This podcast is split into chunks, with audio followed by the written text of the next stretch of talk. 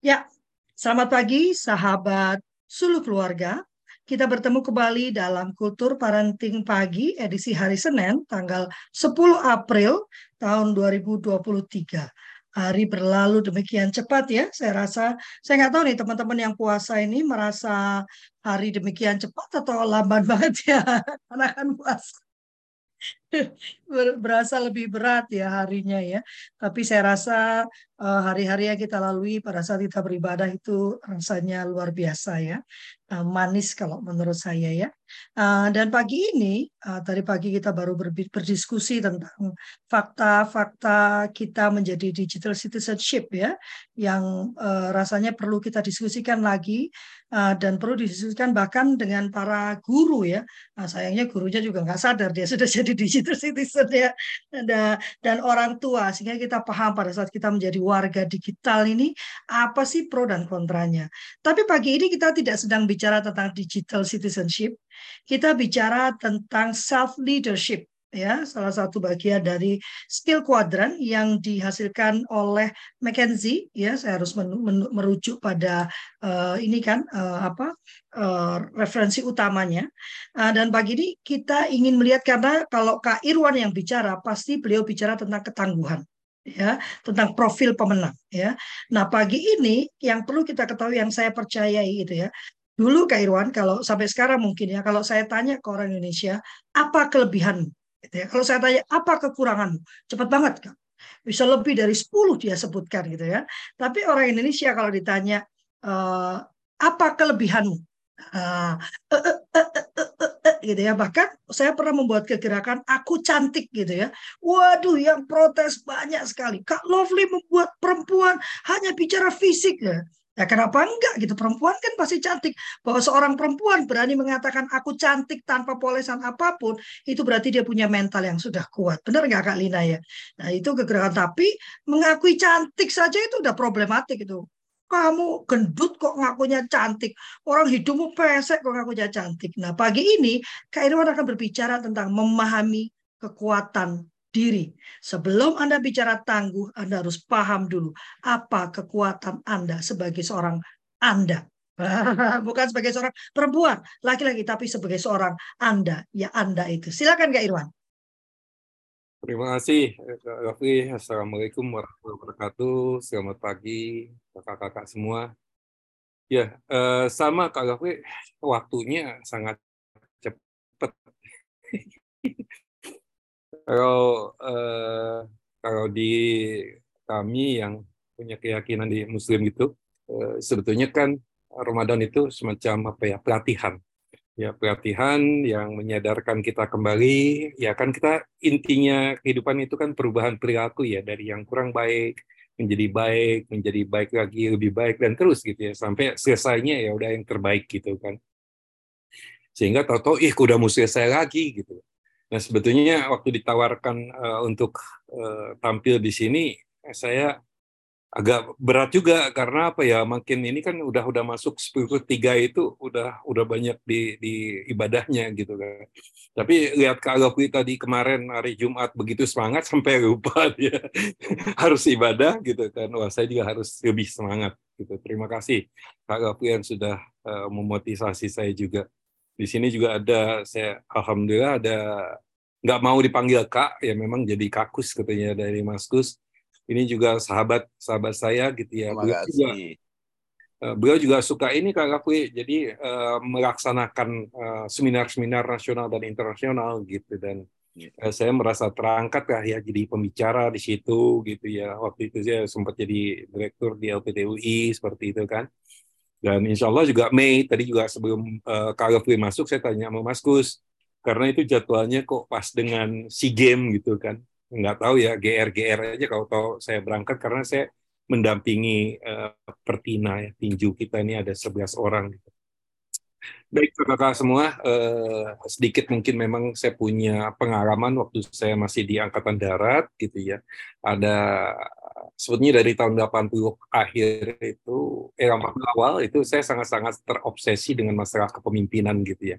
Ada buku jadi favorit saya Crisis and Comment gitu ya. Sampai kita di angkatan darat itu buat PLDC namanya Patriot Leadership Development Center. Dan kami di angkatan, khususnya di Psikologi Angkatan Darat, itu menjadi members dari IMTA, IMLA, itu International Military Test Association dan International Military Leadership Association gitu ya. Nah, eh, sampai kami waktu itu berhasil ya me me meyakinkan Panglima TNI dan Presiden, jadi ada Pusbang Pim TNI, Pusat Pengembangan Kepemimpinan TNI. Sayangnya itu tidak diawaki dan bubar. Nah, obsesi saya dengan kepemimpinan itu luar biasa ya dengan Kakus ini, eh Mas Kus ini waktu Januari, kalau nggak salah saya 15 Januari 2020, kami bikin KBKI. KBKI itu Kepemimpinan Berwawasan Kebangsaan Indonesia. Yang saya katakan tadi keynote speaker-nya itu Gubernur Remanas dan uh, Kepala Staf Presiden yang tidak bisa digantikan oleh teman kita Paul Aiken tentang leadership yang agile gitu kan. Nah, banyak pembicara yang bagus, ya Ambasador Najib Pipat ada, setelah gitu ada uh, Corina dari uh, Majelis UII, setelah gitu juga ada Yudi Latif, ada banyak ya uh, Mas Kus ya waktu itu juga ada rektor UI, rektor UI. ada ketua umum KONI gitu. Jadi banyak-banyak orang hebat. Dan saya mau nggak mau suka nggak suka juga didorong untuk bicara di situ ya, karena uh, obsesi saya gitu ya. Nah uh, selanjutnya memang apa yang di, di, di, di, dimintakan uh, kepada saya tentang ini ya saya share aja, share screen aja, self leadership. Ya memang banyak kata orang ya kita harus mulai dari dari diri kita sendiri ya saya teringat waktu saya inginkan gitu ya, saya inginkan anak saya jangan ngerokok deh gitu ya. Uh, yang saya lakukan karena saya tadinya happy smoker kan. Yang saya lakukan adalah saya yang berhenti merokok gitu. Jadi waktu istri saya hamil anak pertama saya berhenti merokok. Jadi udah puluhan tahun juga ya saya berhenti merokok. Alhamdulillah ya dia sempat ngaku sih tapi setahun kemudian ya waktu itu aku ngerokok tapi nggak enak aku berhenti lagi gitu kan. Jadi memang saya mulai dengan diri saya sendiri saya berikan contoh mesti gitu ya. Dan saya mesti tahu apa sih?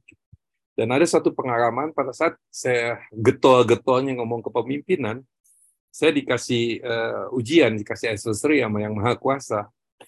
Padahal saya subuh itu masih jalan kaki ke masjid pulang dari itu jam 6 pagi saya kena vertigo. Dari jam 6 pagi sampai jam 6 uh, sore jadi uh, saya masih minta diteleponkan ada dokter saudara saya, dia bilang kalau habis maghrib masih ini masuk rumah sakit gitu. Nah di situ apa yang insight yang saya dapatkan, ternyata ya ternyata mimpin sendiri aja udah nggak susah, susah gitu ya.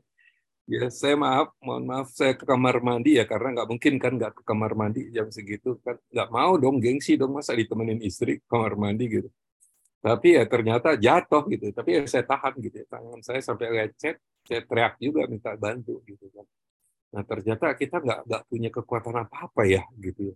dan ada sesuatu yang yang di sana yang punya kekuatan jadi memang kita jangan ya mungkin juga diingatkan ya eh, kepemimpinan itu tuh harus harus bagaimana dan ada suatu kekuatan yang kita juga terakhirnya harus uh, kita uh, menggantungkan kepadanya gitu. Nah ini yang disampaikan Kak Gafri tadi, saya juga mengingatkan izin Kak Gafri ya, jadi ada empat skill gitu kan ya, eh, empat skill, eh, berapa 13 grup dan 56 delta gitu ya. Jadi sekarang topik kita kan di sini ya, kita membahas tentang eh, self leadership, kalau kemarin Kak Gafri tentang integritasnya, sekarang saya tentang kekuatan di, di, di situ. Baik, self leadership ini eh, kalau boleh di, diinikan lah ya. Banyak sekali memang definisi definisi ya. tapi eh, mungkin saya ambil saja seseorang secara sengaja mempengaruhi pemikiran perasaan dan tindakan mereka sendiri untuk mencapai tujuan akhir yang diharapkan. Saya paling suka sekali ngomong start, start from ending gitu. Sebetulnya apa sih ke endingnya gitu?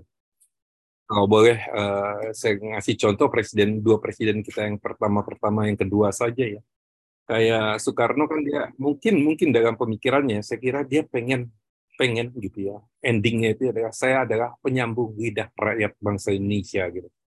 Sehingga eh, nggak uh, mungkin kan dia cuma jadi camat nggak mungkin dia cuma jadi bupati gubernur. Dia harus jadi orang yang nomor satu dia harus jadi presiden. Lidah adalah simbol komunikasi dia harus jago berkomunikasi dia harus uh, jago bahasa seperti itu ya. Nah kalau Soeharto saya kira dia ingin disebut sebagai bapak pembangunan gitu ya. Dan tidak bisa dipungkiri pada zaman beliau banyak sekali pembangunan yang dilakukan gitu. Walaupun ada bercandanya kan, oh ini SD Impresnya kok bocor-bocor gitu ya. Karena dia Brahma kan, bukan Wisnu. Dia dia membangun bukan memaintain gitu kan. Maintenance-nya kan mungkin. Nah artinya kalau kita sendiri kita tanyakan sebetulnya endingnya kita mau dikatakan sebagai apa sih? Pasti yang baik-baik. Masa saya mau dibilang saya adalah koruptor kelas kakap enggak gitu ya pasti kan saya dipinginkan menjadi sesuatu. Nah, dalam konteks itu tentunya saya akan mencari, akan saya uh, talent scouting gitu ya, mencari diri saya, apa sih yang menjadi kekuatan saya, dan apa sih yang harus dikembangkan. Apa kekuatan saya artinya bukan saya sombong, tetapi kekuatan yang memang diberikan. Kata Kak Gafri, saya diberikan cantik, kenapa saya nggak mau ngaku cantik? Saya diberikan pintar, kenapa saya mengatakan saya pintar? Tapi bukan dengan kesombongan, tapi dengan mengapresiasi pemberian, dengan katakan saya bersyukur begitu kan. Berikutnya uh, uh, saya selalu mengingatkan ini ya. Uh, seorang ayah berkata kepada anaknya, berhati-hati dengan belakang kakimu. Eh, anaknya menjawab juga, baik ayah, tapi ayah yang hati-hati karena dia mengikuti kita gitu ya. Jadi sebetulnya apa sih di sini kitanya kan yang yang eh, yang harus mengintrospeksi gitu ya. Nah, eh, saya tidak bosan untuk eh, menceritakan ini Kak Gafi. Mungkin ini pernah ya, tapi saya ulang lagi karena mungkin juga kita punya audiens yang berbeda gitu. Jadi ada seorang pria nih di Chicago, namanya ya dipanggilnya tuh Isi Edi ya. Isi Edi ini adalah pengacaranya Al Capone. Kita tahu lah kok Al Capone tuh siapa itu mafia kelas kakap lah pada saatnya gitu kan. Dan uh, pria ini uh, dia pengacaranya dan untuk alasan yang bagus ya dia sangat baik. Bagaimanapun keahliannya maksudnya manuver hukum membuat Big Al ya si Al Capone ini di luar penjara sejak lama. Nggak bisa masuk penjara karena ke keahliannya si uh, isi Edi ini. Untuk menunjukkan penghargaan Kepun juga memberi tentunya gajinya ya kalau sekarang mungkin ratusan M kali ya. Dan Edi pun mendapat perlakuan khusus ya keluarganya, rumahnya berpagar dengan segala macam fasilitas ya, ya. Tentunya kehidupannya keras, ya, keras sekali. Memikirkan kekejaman yang terjadi di sekitarnya itu dia nggak PK terhadap situ gitu. Yang penting kan mendapatkan. Edi memiliki anak laki-laki yang sangat dia sayangi dan dia ingin memastikan anak laki-lakinya memiliki yang terbaik dari segala hal, pakaian, mobilnya, pendidikannya, terlepas keterlibatan dan kejahatan yang terorganisir, Edi mencoba mengajari anaknya dengan benar dari kesalahan. Nah, jadi dia pengen anaknya itu uh, ini walaupun dapatnya dari uang ya kok kita ini uang haram mungkin gitu ya. Edi mencoba mengajari anaknya untuk bangkit mengatasi kehidupan kotornya sendiri. Dia ingin anaknya menjadi pria yang lebih baik dari dirinya tentunya ya. Namun dengan segala kekayaan pengaruhnya ada dua hal yang tidak bisa diberikan oleh Edi kepada anaknya dua hal yang dikorbankan Edi kepada mafia Kepun bahwa dia tidak dapat menurutkan kepada putranya yang tercinta yaitu apa? Nama baik dan contoh yang baik. Ya walaupun dia ngasih pendidikan segala macam baik tapi dia tidak memberi teladan yang baik. Jadi suatu hari Edi mencapai keputusan yang susah memang ya. Dia menawarkan anaknya nama baik jauh lebih penting daripada semua kekayaan yang ada yang dinikmatinya selama ini gitu ya. Dan dia memperbaiki semua kesalahan yang telah dilakukan. Apa yang dilakukan oleh Edi gitu kan dia datang ke pihak berwenang dan sebenarnya tentang Capone ya ke CIA-nya, ke polisinya dilaporkan untuk membersihkan nama yang tercoreng, ngajarin anaknya tentang kejujuran. Namun untuk melakukan itu harus dia harus bersaksi melawan sang mafia tentunya dengan anak buahnya yang luar biasa banyak dan kekuatan yang luar biasa pada saat itu. Tapi lebih dari apa pun, ia ingin menjadi teladan bagi anaknya, ia ingin melakukan terbaik dan mudah memiliki nama baik yang ditinggalkan pada anaknya. Maka ia pun memberi kesaksian. Di tahun itu kehidupan ICAD berakhir dengan serentatan tembakan di dalam si Kego yang sepi, dan dia telah memberikan anaknya hadiah terbesar yang bisa diberikan dengan harga paling tinggi yang dia bayarkan, ya kematian. gitu kan. Nah, kita tinggalkan sejenak ke ICAD. Nah, ini di Perang Dunia Kedua, ini ada yang nyisakan kisah kepahlawanan salah satunya itu banyak ya yang pahlawan-pahlawan gitu ya bukan pahlawan yang kemarin kayak 40 ribu uh, eh, apa prajurit Amerika yang membuang ininya ya apa namanya mendari-mendari karena merasa eh, kebijakan pemerintah yang tidak tepat gitu. Di sini dia dia adalah pesawat tempur yang ditugaskan ke, di kapal induk di Pasifik Selatan. Suatu hari skuadronnya dikirim dalam sebuah misi. Setelah dia mengudara, dia melihat alat ukur bahan bakarnya dan menyadari bahwa seseorang lupa menutup tangki bahan bakarnya ya jadi tangkinya terbuka sehingga uh, ininya kan menguap ya uh, ter, terbuang juga. Dia tidak memiliki cukup bahan bakar untuk menyelesaikan misinya dan kembali ke kapalnya. Ya dia lapor ke komandan eh, dia kan wing gitu ya. Dia minta saya harus kembali. Ketika menteri pemimpin penerbangannya pun mundur kembali ke kapal induk. Nggak mungkin uh, mereka semua kembali karena tugas ya jadi ICID ini yang kembali. Nah, dilalahnya dengan enggan dia keluar dari formasi ya, dia pengennya kan tempur gitu ya kapal induk. Dan dia melihat di situ ya. Ini semua bukan suatu kebetulan kan. Jadi ternyata ada skuadron Zeros-nya Jepang gitu melaju menuju armada Amerika para prajurit Amerika telah pergi dari kapal induk itu dan armada yang tak berdaya sebetulnya. Sementara dia sendiri tidak mencapai skuadronnya, membawa bawang kembali waktu. Jadi dia nggak bisa ngasih tahu, tapi dia harus berhadapan dengan dengan Jepang. Kalau enggak kapal induk itu ya Jepang pada saat itu kan memang kamikaze ya siap mati ya menabrakkan pesawatnya pun siap. Dan dia tanpa keamanan berpikir keamanan pribadinya ia terjun dalam formasi pesawat Jepang wing Wingdinger dia punya senjata yang kaliber 50 itu itu dia sikat aja ditembak berkelok ah manuver dan macam ya. Sayang saya nggak belum mendapatkan filmnya tapi membayangkan itu itu luar biasa kayak ada buku tentang samurai itu ada ada buku memang tentang apa five, eh, three minute over the Baghdad gitu saya banyak uh, bicara, uh, membaca membaca uh, kisah-kisah kepahlawanan dan kepemimpinan gitu dan nggak gentar ya dia terjun ke formasi itu akhirnya skuadron yang banyak itu malah compang camping porak-poranda dan pergi termasuk Edi sendiri ya jadi dia udah habis pelurunya dia main tabrak-tabrakin aja pesawat gitu ada ya modelnya. Aku punya ini. Betul ya. Kan pada jam. Dengan sangat gagah, Butch O'Hare dan pesawat tempurnya yang compang-camping kembali ke kapal induk. Setibanya di sana dia melaporkan ini kejadian begini. Dia sebagai pahlawan dan diberi salah satu penghargaan tertinggi militer pada saat itu. Dan sekarang di uh, Bandara O'Hare, uh, itu ada di Chicago, dinamai sebagai penghormatan terhadap keberanian besar ini. Nah, apa hubungannya? Gitu ternyata dia adalah putra kandung Isiedi. Ya. Jadi memang ada sesuatu yang harus dibayar oleh seorang Isiedi, eh, pahlawan, menjadi pahlawan. Ini eh, lama ya, memang kalau kita pelajari secara eh, mendalam ya, semua permasalahan itu ujung-ujungnya manusia. Gitu.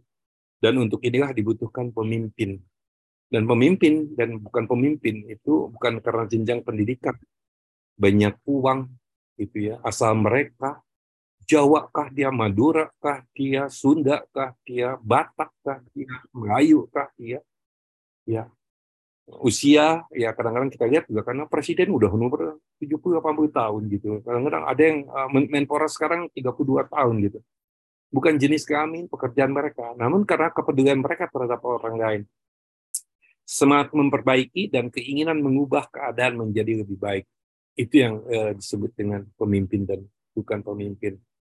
Nah, dari uh, referensi yang saya dapatkan ya dari teman-teman uh, ada di BDI juga punya konsep itu seperti karena kita belajar sama-sama tentang assessment center gitu. Jadi leadership success profile itu ya, jadi performance ini ada empat hal yang utama gitu ya di sini kita lihat ada empat utama yang berpengaruh tentunya ada kompetensi skill ya apa yang dia bisa lakukan gitu kan eh, pengetahuan dia what I know. Experience what I have done apa yang sudah dilakukan yang juga sebetulnya who am I-nya personal atributnya jadi sukses itu ya memang harus kita melihat jadi kan kita melihat misalnya ada kompetensi misalnya kalau di ASN sekarang ya saya sedang mempertanyakan itu ya eh, ada sembilan kompetensi gitu ya termasuk ada kompetensi perekat bangsa ya itu yang saya sedang mengkaji. Karena mungkin mungkin mungkin uh, kan nggak ada ya kebenaran kan hanya milik yang maha kuasa. Kan kalau yang namanya ini kan menurut saya sih ada yang perlu ditinjau kembali gitu kan. Nah setelah itu ada personal atribut gitu personal atribut ini siapa dirinya dia gitu. Nah, successful pride kembali lagi di sini kan bisa kita kita lihat gitu ya uh, uh, assessingnya, pengukurannya gitu. Kok kompetensi ini biasa dengan center, motivator feedback, interview gitu. Nah, attribute ini dengan personality inventory, cognitive inventory gitu ya. Tapi juga sebetulnya dia bisa dengan uh, walaupun ada subjektivitas. dengan uh, uh, kontemplasi gitu ya. Jadi ini adalah area for development intervention gitu ya. Jadi kan uh, kita kadang-kadang kan bisa diingatkan kalau kita jadi ahli apa ya hikmah katanya. Sebetulnya kan kita banyak loh kita diingatkan sama yang maha kuasa kalau kita di jalan, oh kenapa sih saya gini? Kenapa sih uh, saya kehilangan dompet? Kenapa sih saya kehilangan ini? Sebetulnya ada ada ada hal. Oh mungkin saya kurang hati-hati, uh, mungkin kurang ini, mungkin itu. Mungkin, kenapa sih saya terpleset gitu? Kenapa sih gini gitu? Mungkin ada ada sesuatu ingat diingat peringatan gitu. Nah, ini sejauh mana kita punya self awareness, sejauh mana kita punya kesadaran di sini. Nanti juga si McKenzie ini juga kan bicara ada tentang dual dual awareness itu kan. Setelah gitu, uh, bagaimana pengembangannya? Kalau ya kembali lagi ya ini dengan dengan konseling ya kan sebetulnya kan ada ada juga yang bisa kita lakukan karena uh, manusia itu banyak juga tingkat bawah sadarnya gitu. Jadi ada orang pintar, ada orang mikir. Ya. Tapi kalau aku pikir aku pintar, nah itu kan nggak benar gitu ya.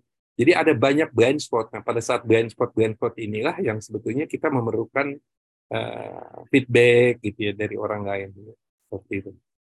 Kalau kompetensi ya tentunya assignment, training, coaching gitu yang dilakukan. Nah ini uh, saya tertarik dengan seorang kap, kap, kapten ya, kapten muda juga ini kayak kayak Menpora kita sekarang. Ya karena kesuksesannya dia, dia dikasih tugas memimpin di SS Bedford yang terkenal sebagai kapal perang berreputasi terburuk pada saat itu. Jadi 10 top, 10 uh, terjelek gitu ya. Tingkat turnover-nya 20% per tahun. Kapten termuda dengan usia 30 tahunan memimpin selama 20 bulan, menerapkan grassroots leadership, Benford menerima Spoken Trophy kapal terbaik gitu ya. Jadi dia memang uh, uh, kembali ke, ke ini apa namanya ke bawah dia mau mendengarkan apa. Sebetulnya memang uh, pemimpin gitu ya itu kan mau mau mau mau how to be active listener ya bagaimana menjadi penyimak yang baik dengan empati gitu.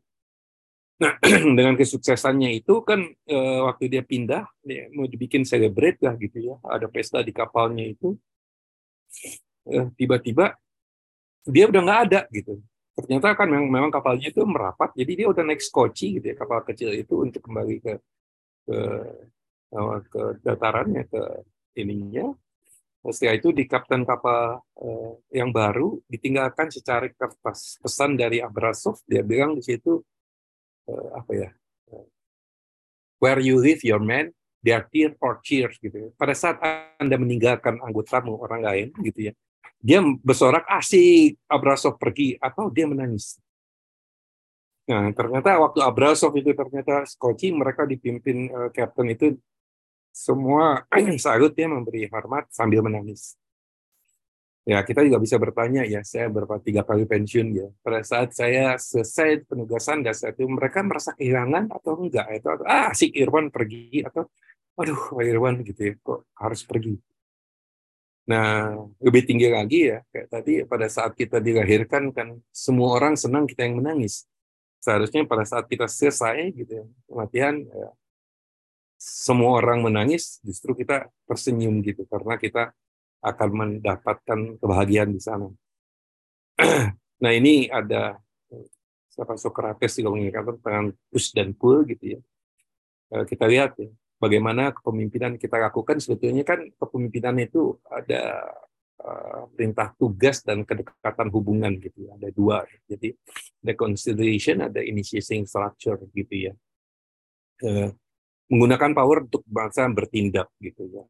Nah ada ada dosen saya di di di Seskowat waktu itu ya dia katakan bahwa saya keras untuk diri saya sendiri gitu dan itu saya lakukan gitu ya. Ya bukan untuk uh, gibah ya enggak. Saya juga kalau tahu sekali ya saya paling paling lambat gitu ya umumnya ya saya mandi setengah empat pagi gitu kan. Dan itu tidak dingin. Kalau saya mandi jam tujuh itu saya kedinginan gitu ya. Dan kalau memang pernah juga kan karena waktu karena lagi kurang enak badan dan saya mandi pakai air dingin. Kecuali saya tinggal di hotel di AC itu malah saya terpaksa mandi pakai air hangat gitu kan tapi kalau ini kenapa? Karena itu membuat saya lebih semangat gitu ya. Jadi saya saya saya tantang diri saya sendiri. Waktu pendidikan militer ya saya merasakan sendiri bagaimana rasanya mandi air dingin di situ Lembang sana gitu. Saya nggak ingat dingin karena orang pada nggak mau mandi. Saya masih kapten, saya mandinya di tempat-tempat pamen gitu kan. Nggak ada yang mandi di situ, aku mandi di situ. Saya lupa pada saat saya keramas, ini dingin ya. Nah, pada saat saya katakan ini dingin, baru gigi saya itu takut patah. Saya masukkan tangan saya gitu. Artinya di situ yang bikin dingin itu ya kita sendiri. Pada saat kita yakin gitu ya, itu kan tidak saya pernah waktu itu dengan waktu habis umroh itu mampir ke Turki juga pas musim dingin gitu ya. Saya bilang sama anak saya yang di psikologi, ayo, ayo cari tantangan apa buka pakai kaos saya tadinya mau buka kaosnya juga tapi kan nggak enak tuh ya. ya kaos six pack mungkin nggak lagi tapi kalau airbag kan nggak enak gitu kan buka bisa gitu bisa gitu tapi yang nggak usah lama-lama menciptakan rasa takut malu terhadap uang atau iming-iming ya itu kan ada itu ngepus ya kurang percaya diri, penugasan tinggi, hubungan rendah, penekanan pada tindakan, hasil kurang mempertimbangkan proses kerja pengembangan. Kalau kita melakukan itu terhadap orang. Kalau yang full, ya, ibaratnya tali, ya. kalau tali itu kita dorong, ya dia kusut. Ya. Kalau kita tarik, dia ngikut. gitu. Itu marinir, saya pernah datang di Quantico, US Marine itu. Itu tidak pernah ada namanya teori kepemimpinan pada awalnya. Sampai ada kalau saya namanya Rektor Thomas, eh, kakek buyutnya itu marinir, kakeknya marinir, bapaknya marinir, dia marinir, anaknya sendiri juga marinir yang sedang tugas pada saat itu gitu kan.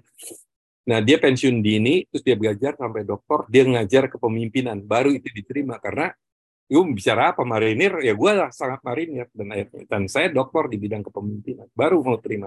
Kok enggak? Enggak mereka. Yang ada pemimpinan follow me, gitu, ikutin saya, inilah kepemimpinan gitu. Percaya pada kemampuan untuk mau belajar dan berkembang, fokus pada upaya menarik untuk mengeluarkan potensi terbaik dan untuk melaksanakan tugas, kesadaran untuk tumbuh dan berkembang dan belajar, prioritas kepada hubungan gitu ya. Ya dalam agama yang saya pelajari, eh, eh, Rasul itu selalu menanyakan, menanyakan ini siapa, ini kok belum makan, ini kok nggak ada gitu ya. Bahkan ada sahabat Rasul itu dia nggak mau makan sendiri. Dia kalau mau makan dia cari siapa orang yang belum makan di sekitarnya. Diajak untuk makan sama-sama sama dia gitu. Nah, eh, US Marine juga demikian gitu. US Marine itu demikian. Dia juga dia melakukan itu. Eh, hal yang lain yang saya pelajari dari tentara-tentara ini, eh, lepas daripada kekejaman yang dilakukan oleh tentara Israel gitu ya, dia itu dalam persentase tentara Israel itu lebih banyak mati prajurit eh, uh, perwiranya dibandingkan pada daripada prajurit gitu. Rate from NTB gitu ya. Jadi dia istilahnya saya orang pertama datang ke medan tempur dan saya orang yang terakhir pulang gitu. Jadi waktu rate from NTB itu yang meninggal itu komandannya gitu. Jadi dia dia ini gitu. Ada ada mereka menyerang uh, reaktor nuklir di di Tamuj eh, di, di di Irak gitu kan. Amerika sendiri kaget ini siapa dengan tertib terbang begitu kan. Terus mereka bom di situ ya. Pada saat itu magazine mengatakan oh itu pakai rudal canggih segala macam gitu. Akhirnya uh, uh, keluar bukunya tentang three minute over the Baghdad itu gitu kan. Ternyata tidak pakai iron bomb. Kenapa iron bomb itu kayak perang dunia itu? Jadi turun lempar ya itu memang ada reaktor nuklirnya Irak pada saat itu dan 10 tahun kemudian setelah itu uh, Irak kan masuk ke, ke apa namanya Kuwait ya. Nah, kebayang nggak kalau waktu itu tidak di, di, di, disikat sama Israel juga mungkin udah perang nuklir juga gitu kan. Lepas daripada agresivitas ada hal-hal yang kayak gitu. Nah, yang saya soroti, yang saya garis bawahi bukan menyetujui itu, tapi siapa yang memimpin di situ? Bukan jenderalnya. Jadi mereka yang di lapangan, mereka yang menentukan siapa yang ini yang dia yang jago bahasa Arabnya itu dia. Jadi kan dia pasti akan kena radar. Kamu yang bicara nanti menjawab sedang apa gitu. Dan dia menentukan bahwa kita menggunakan iron bomb bukan bukan rudal yang canggih. Kalau jenderalnya bilang pakai rudal gini-gini, tidak. Kenapa? Kami nggak pernah latihan pakai itu, kami latihannya pakai ini gitu.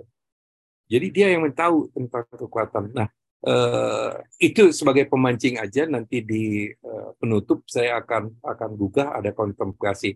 Eh, selanjutnya lebih baik ini jam berapa kalau kita diskusi aja deh gitu ya. Thank you. Ya.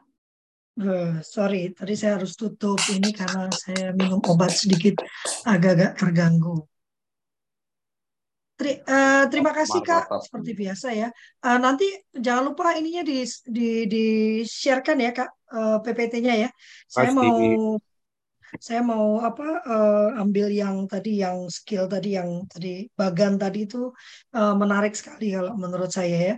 Uh, memang uh, dalam uh, dalam apa ya dalam dalam kehidupan kita ini. Eh, terima kasih juga sudah bersemangat walaupun saya tahu memang uh, agak berat ya kalau di bulan uh, bulan uh, apa namanya bulan Masa. beribadah seperti ini nih. Saya itu suka agak gak enak hati kalau mau mengundang takut uh, mengganggu ibadahnya ya.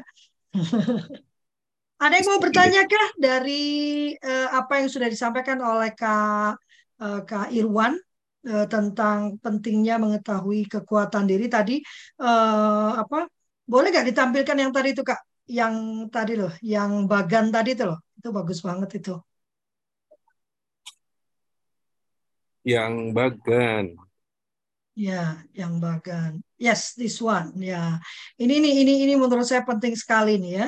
Ada pengalaman, ada kompetensi, ada personal atribut. Lalu tadi Kak menambahkan ini intervensinya ada di kompetensi sama di personal atribut ya.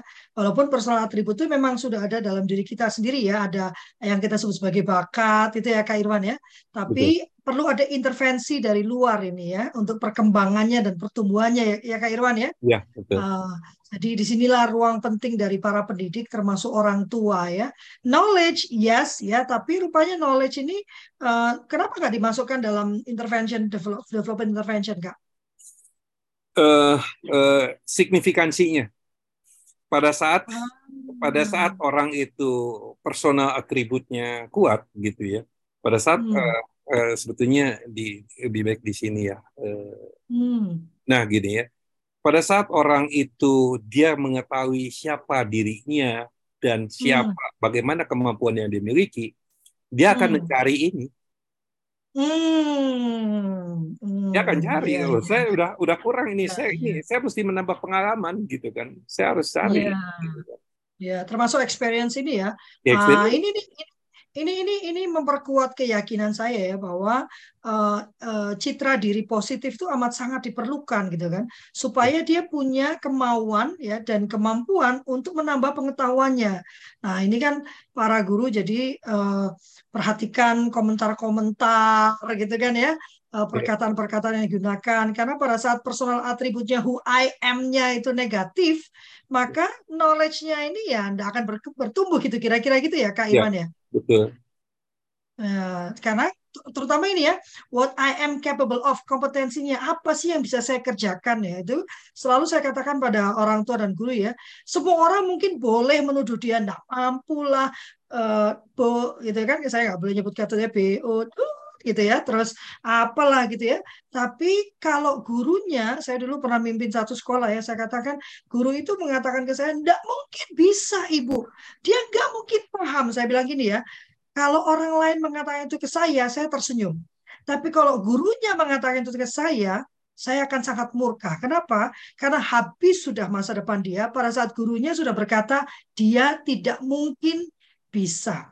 Wah, ini, wah ini, ini, ini ada Kak Duita nih menyampaikan sesuatu. Boleh dimatikan lagi Kak? Oh dimatikan, di off kan kok dimatikan. Ya, ya, ya. Sebentar, uh. Ini Kak Duita menyampaikan. Terima kasih banyak Kak Irwan, luar biasa sekali dan memang pendidikan kepemimpinan pada anak-anak kita ini kurang dikembangkan di dunia pendidikan akademik.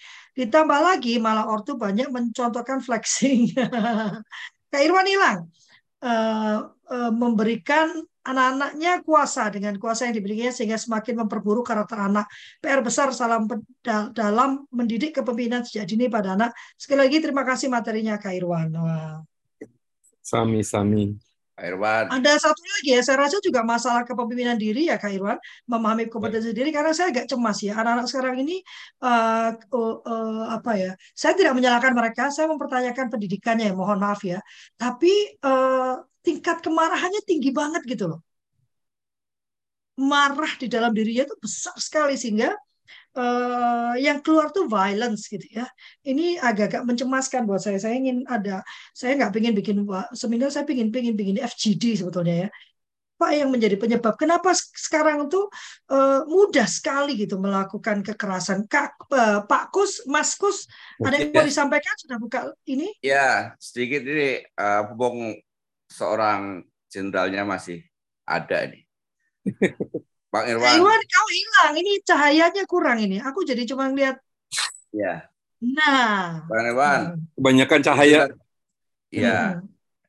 itu terima kasih nih eh, informasi tentang profilnya itu. Itu kan faktor-faktor pendukung menjadi pemimpin ya, gitu ya. Iya. Yang sukses kira-kira gitu. Nah, ini ukuran sukses pemimpin tuh saat ini apa nih, Bang? Kira-kira ya. Kira- Ya, karena kadang-kadang eh, masyarakat belum paham ini tentang arti kesuksesan seorang pemimpin, termasuk saya ini masih galau. Kalau tadi kan eh, bicara DNA, si Edi, kemudian dia menurunkan anaknya, itu mungkin barangkali juga karena DNA-nya seorang ayah nurun di anak gitu ya. Tapi saya juga merasa kok enggak anak saya juga enggak enggak kok enggak bisa seperti saya gitu ya. Hmm. Ini mana yang DNA enggak masuk. Oh, mungkin behavior gitu ya, lingkungan yang tidak mempengaruhi. Ya. Tapi mungkin yang lebih penting bagi saya ingin tahu secara apa ya, secara pengetahuan atau secara ilmu bahwa konteks pemimpin yang berhasil itu seperti apa ya. Ya. Tadi kalau Bang Irfan kan, oh kalau yang berhasil kalau sudah selesai itu ditangisin kira-kira gitu ya. Indikator keberhasilan. Wis. Ya. Silakan Kak. Itu Bang, Ya. itu aja Bang Irfan. Terima kasih eh, Mas Gus. Tapi ini izin Kak Gafri. Kalau kau main bridge ya, kalau main bridge itu kan ada ya. Misalnya Hmm. saya satu cover, artinya saya punya 16 gitu ya. Ini saya baru nawarkan karena kartu saya bagus, satu sun gitu ya. Langsung si Mas Gus ini 6 sun katanya kan. Terus kata orang kata orang Sunda, ngesan we gitu ya. Udah aja selesai. Jadi izin untuk eh, eh, pertanyaan Mas Gus nanti saya jawab jawabnya memang ini ini endingnya gitu loh. Nanti Oke. aksesnya itu nanti saya terakhir Mas, memang sudah saya siap, Siap. siapkan juga slide-nya. Eh, Siap, di situ akan saya jawab di situ apa sukses tadi. Jadi istilahnya ini one teacher, eh, one science, one teacher, dan disturb ya. Satu guru, satu ilmu, jangan ganggu ya. Jangan Nanti, ya, tapi pertanyaan yang sangat menarik memang karena eh, Stephen Covey bilang start with the end in mind. Jadi eh, dan ini yang eh, apa the goal, the, the end ya, the end in mind menurut dia. Dan ini sering kali yang luput kalau saya tanya. Jadi maunya apa? Ya tapi kan, kan tapi kan enggak, maunya apa? Karena harusnya know what you want first ya kan? Ketahui apa yang kau inginkan lebih dulu indikator keberhasilan. Itu kan juga yang diajarkan kalau kita mau mem- mem- mem- membuat rancangan pembelajaran ya RP RPK apa ya. Itu kan nomor satu indikatornya apa? Mau mencapai apa? Kompetensi apa yang mau dicapai? Lalu mencapai kompetensi itu indikatornya apa? Disebut orang itu mencapai apa indikatornya? Baru turunkan menjadi proses gitu kan. Bukan proses dulu ya baru nanti tercapai enggak lalu anak-anak di ini desa mau bicara silakan desa Iya, eh, terima kasih Kak. Eh, eh, ya, saya seorang guru Kak, dan saya saya memilih tidak terikat pada sekolah saat ini, tapi eh, tahun ajaran baru ini saya akan terikat kepada sekolah. Eh, jadi yang mau saya tanya dari materi kakak tadi, dari eh, penyaji adalah saya sangat tertarik dengan performance dari slide yang tadi, yaitu ketika ada segitiga di tengah-tengah, yaitu personal attribute dan ada competence, ada knowledge di bawah dan experience di, di sisi kiri atasnya. Nah, yang mau saya garis bawahi sebagai seorang guru, eh, saya harus mengajarkan dan memahami anak yang akan saya ajari. Eh, kalau tadi lebih berorientasi kepada guru, eh, bagaimana kita memahami teori tadi tersebut, teori kepemimpinan tersebut kepada anak yang masih berusia kelas 2 SD. Nah, jadi kalau diri kalau guru dan murid sudah memahami tujuannya seperti Kak Lafli bilang tadi, goalnya sudah dapat, maka tinggal penerapannya. Uh, ja- uh, intinya adalah saya ingin menerapkan teori tersebut tadi di sekolah. Terima kasih Kak. Terima kasih. oke Kak Deso. silakan kak Ya, ini ini pertanyaan-pertanyaannya hebat-hebat. Ini ada yang perlu dijawab di akhir, ada yang perlu dijawab satu semester nih Kak. ya, jadi gini, kita memang mesti memahami. Jadi kemarin eh, ini Kak Lina nih nggak mau ikutan. Kami nyanyi-nyanyi ya, nyanyi-nyanyi, ngerekam ya. Ini ada kelompok tua-tua itu, ada senior saya Teti Kadi gitu ya. terus ada uh, Mbak Ati lebih senior lagi, umurnya udah 83. Kita bikin rekaman, kita nyanyi mitre tiga lagu, nanti akan kita uh, sumbangsihkan, waduh. Kita putar waktu DS-nya Fakultas Psikologi Unpad gitu. Nah, ada lagu yang diaransemen oleh uh, Erwin Badudu itu begitu susahnya delapan setengah ketukan gitu masuknya nggak masuk masuk gitu gitu nggak bisa itu ada penyanyi yang padu segala macam itu nggak bisa tapi alhamdulillah anaknya Ceteti Kadi ya si siapa sih namanya? Agak susah saya manggilnya Tata gitu. Dia itu arsitek. Arsitek dari Unpar. Uh, tapi dia kerjanya pekerjaannya itu komposer.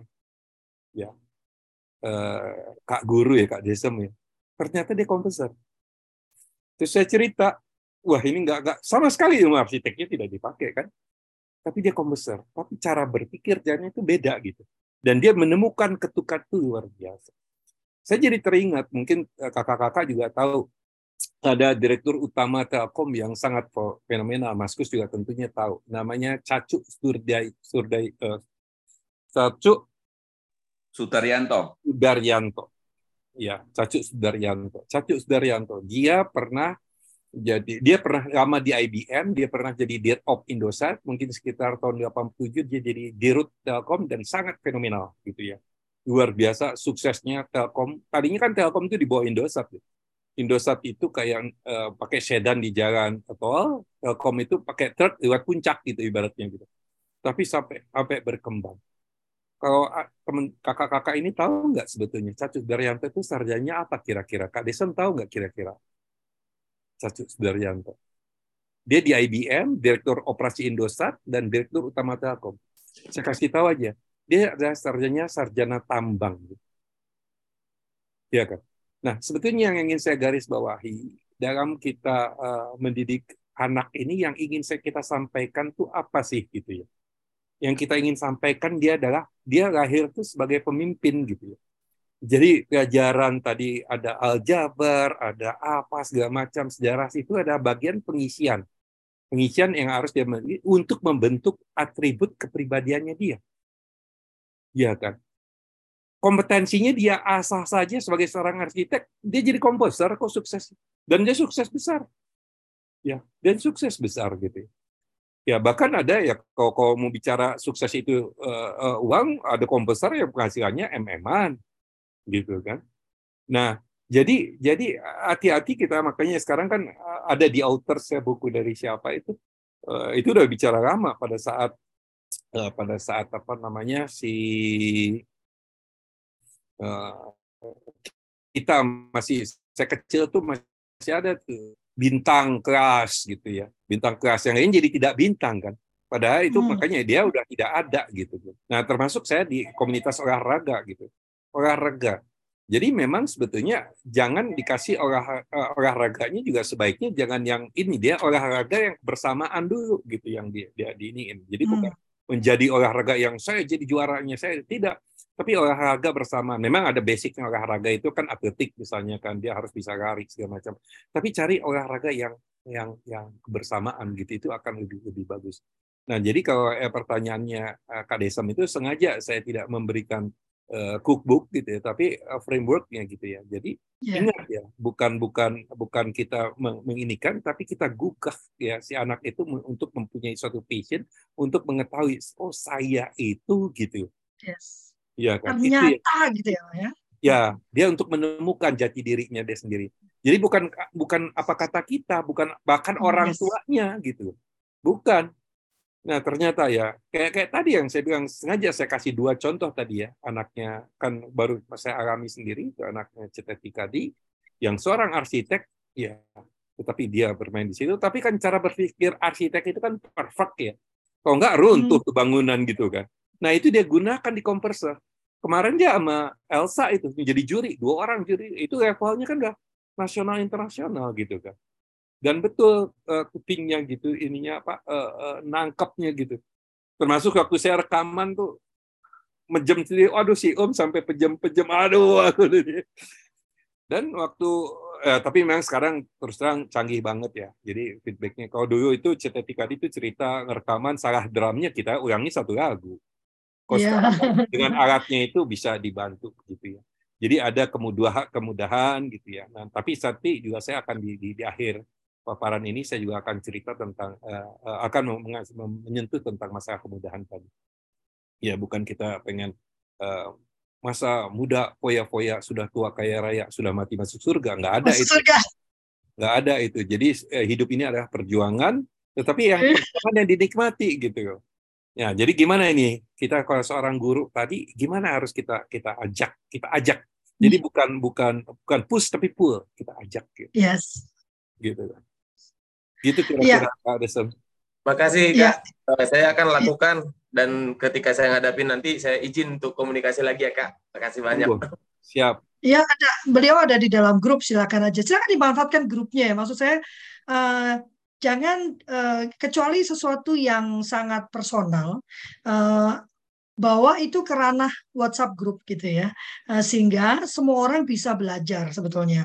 Nah memang kalau di operat itu kenapa lebih mudah mereka membicarakan di dalam grup karena ada jargon tidak boleh menghakimi. Ya saya sangat galak di operat itu untuk bicara tentang penghakiman ya. Nah, mungkin itu sebabnya menurut saya Kak Irwan nanti ya setelah hari raya mungkin ya, kita perlu eh, membuat satu acara di mana orang tua itu boleh curhat ya, apa pun yang terjadi ya. Eh, karena eh, penghakiman itu memang berat ya, sehingga orang tua malu mau tanya, jangan-jangan gitu aja kok nanya gitu ya. Dan kalau kita berani menjadi orang yang berani untuk menyampaikan apa permasalahan kita, kita itu bukan cuma sedang menyelesaikan masalah kita, tapi kita memberi suara pada mereka-mereka yang tidak berani menyampaikan apa yang menjadi permasalahan mereka ya. Itu kadang-kadang saya eh, dikritik kan Kak Irwan. Kalau itu terlalu terbuka gitu ya itu semua semua disampaikan. Nanti kan orang menilainya bagaimana?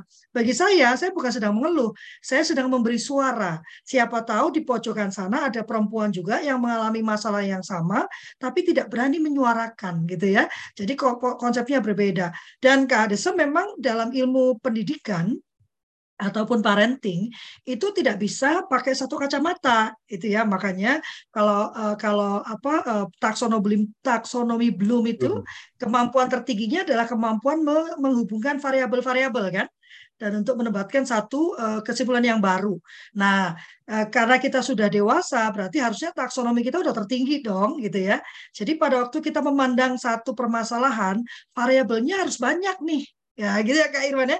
Mesti lihat dari sisi tumbuh kembang anaknya, umur kelas 2 SD itu apa sih? Sampai di mana sih eh, emosi dia bagaimana, motorik dia bagaimana, gitu ya Kak Irwan ya. Baru pesan yang mau kita sampaikan, eh, dulu itu di Amerika ada namanya understanding by design. Ya, kurikulumnya itu namanya understanding by design gitu ya.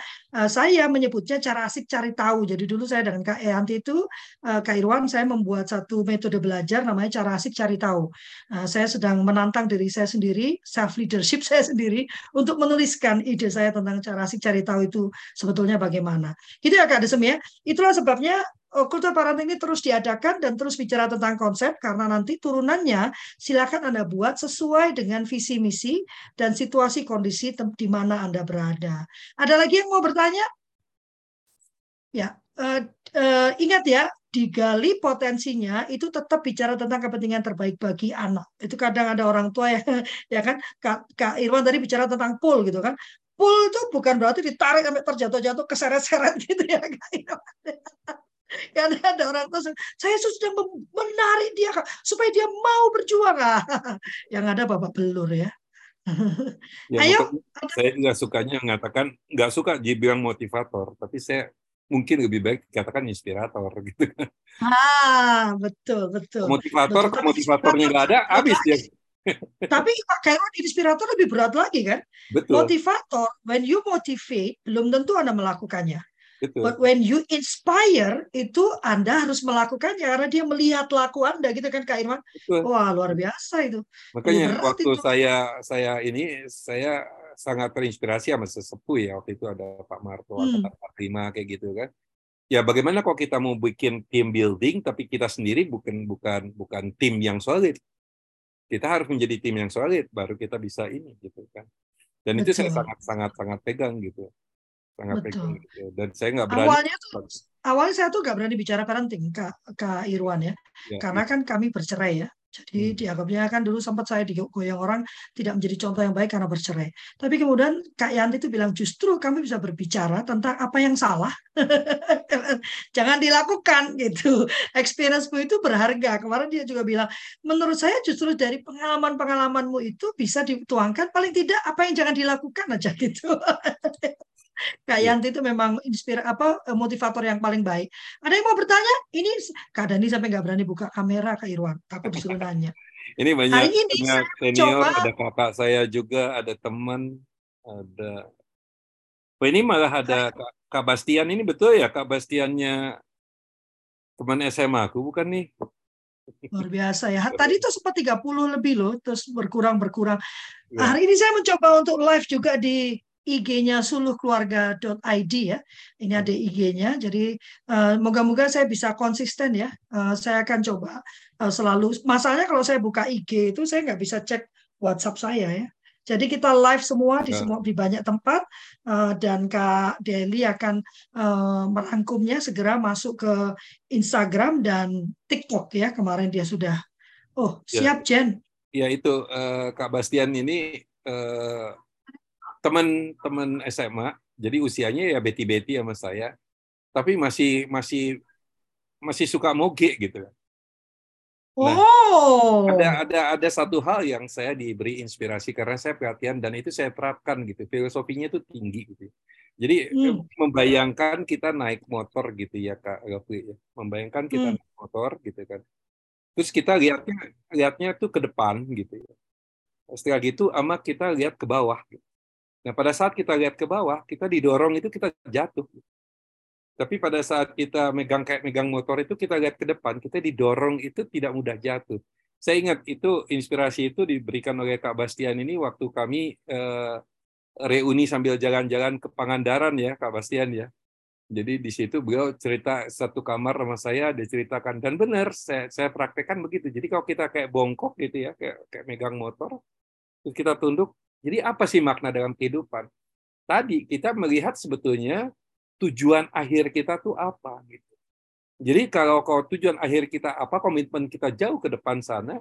Jadi ada Hmm. halangan-halangan yang kita ujian-ujian yang kita hadapi sekarang itu eh, nggak akan mampu memberhentikan kita. Itu yang sifat eh, apa semangatnya mental pemenang kan seperti itu. Yes. Ini udah Yes. menjelang ini bagaimana kalau saya masuk ke situ dan jangan Yes. sampai Baru mau aku, karena- baru mau, baru aku mau bilang begitu. Eh, karena ini bagian terpentingnya menurut saya itu integratednya gitu Kak Gapi ya. Iya. Oke, eh, saya sebut aja ini eh, untuk muasabah atau kontemplasi gitu kan. Eh, ini saya menemukan seperti ini ya, saya coba eh, screenshot saja ya. Dia katakan kakek saya berjalan sepanjang 10 mil untuk bekerja setiap hari. Terus ayah saya berjalan 5 mil gitu. Saya mengendarai Cadillac. Anak saya diantar Mercedes. Gitu. Ia katakan, cucu saya akan diantar menggunakan Ferrari gitu. Tapi ia katakan juga dari cucu saya, anak dari cucu saya itu akan berjalan kaki kembali gitu kan. Ya. Yes. Jadi saya tanya kepadanya kan, loh kenapa bisa begitu? Dan ia katakan kepada saya, kemudahan itu menciptakan orang lemah gitu. Orang lemah ciptakan kesulitan. Ya kan? Jadi kita itu harus membesarkan kesatria gitu. Nah, kesatria itu ya dengan tantangan gitu ya, dengan ini kan ingat ya yang eh, itu. Jadi, nah tadi ini yang ditanya oleh si Maskus gitu ya. Tapi nilai keberhasilan itu sebetulnya apa? Keberhasilan itu dari hasil kontemplasi saya bukan sebanyak apa yang bisa kita miliki, kita dapatkan, tetapi sebanyak apa yang bisa kita beri, kita bisa sharing. Saya kira itu uh, Kak Gofi pesan yang uh, saya sampaikan. Uh, terima kasih. Semoga bermanfaat. Ya, semua yang kebaikan itu kebenaran datang dari Yang Maha Kuasa. Kalau salah datangnya dari saya, mohon maaf ya batin. Terima kasih kakak-kakak semua Kak Gofi khususnya. Luar biasa. Saya jadi teringat pernyataan A. Agim ya. Terlepas dari kontroversi beliau ya, tapi semua orang punya kebaikan yang bisa kita bisa kita kutip dan kita tiru ya. Dan itu mengubah persepsi saya sebetulnya. Bertahun yang lalu, Agim itu pernah mengatakan bahwa eh, menjadi kaya itu bukan masalah berapa yang kita miliki, gitu ya. Menjadi kaya itu adalah pada saat kita tidak lagi berpikir pada saat ada orang yang meminta. Nah, itu yang menjadi goal saya sekarang ya. Sejak itu itu yang jadi goal saya ya. Kalau saya dimintain orang sekian gitu ya, masih mikir saya berarti saya belum kaya gitu ya. Jadi sama kan, bukan masalah apa yang kita miliki gitu. Masalahnya seberapa banyak kita bisa memberi. Di situlah letak kekayaan kita. Kita berikan uh, apa hati kita supaya Kak Deli bisa mengambil foto kita. Terima kasih Kak Irwan yang selalu menginspirasi kasih, saya ya. Terima Ya, kasih. saya bangga sekali ya. Terima kasih Teh Yanti yang mengenalkan saya dengan Irwan ya. Eh, Banyak yang bisa saya pelajari dan dari Kak Irwan saya belajar bahwa saya tidak akan punya kata pensiun ya. Sampai kapan pun saya akan terus berkarya ya. Karena tugas kita di dunia ya cuma satu, berkarya, menjadi berkat, menjadi rahmat untuk semesta. Atas nama kami berlima, kami mengucapkan terima kasih yang luar biasa atas kehadirannya dan juga memohon maaf yang sebesar-besarnya apabila ada pernyataan, perkataan, sikap atau gestur yang kurang berkenan. Kami tidak ingin me- memojokkan, tidak ingin nyindir-nyindir gitu ya. tidak sedang menghakimi, bahkan kami tidak sedang menggurui, kami hanya ingin membagikan apa yang menjadi keyakinan kami dan yang paling penting, ah, tadi Kak Irwan bicara tentang inspirator, apa yang kami usahakan kami kerjakan dalam kehidupan kami sehari-hari. Terima kasih banyak. Kita ketemu lagi di hari Jumat bersama Kak Joel Ching ya. Uh, masih dalam konteks skill kuadran ya. Kita akan dengarkan apa yang disampaikan oleh Kak Joel. Sampai bertemu lagi. Selamat menjalankan ibadah puasa bagi yang berpuasa. Wassalamualaikum warahmatullahi wabarakatuh. Tuhan memberkati. Kak Rina. Terima kasih. Kak Rina berikutnya. Kak Rina berikutnya. Karina, Kak Rina udah saya minta bulan ini tapi beliaunya masih sibuk jadi nanti. Ya, Ya, luar biasa sibuk sibuk. banget. Kasih ya. Sakit terus. Iya, Apa sih ya, Nuhun? Ya, Kang Irwan, eh, semuanya sangat Aku lupa. menginspirasi sekali. Ya, Aku udah lama nggak live di. Instagram. Aku lupa gimana cara matikannya. ya di stop. udah lama banget kan. Oke. saya pamit ya. Ya, Oke, saya pamit ya. juga. Ya. Terima kasih Kak Bye, thank you banget. Kak Hafid, Terima kasih Willy, Pur. teman-teman semua. thank you banget.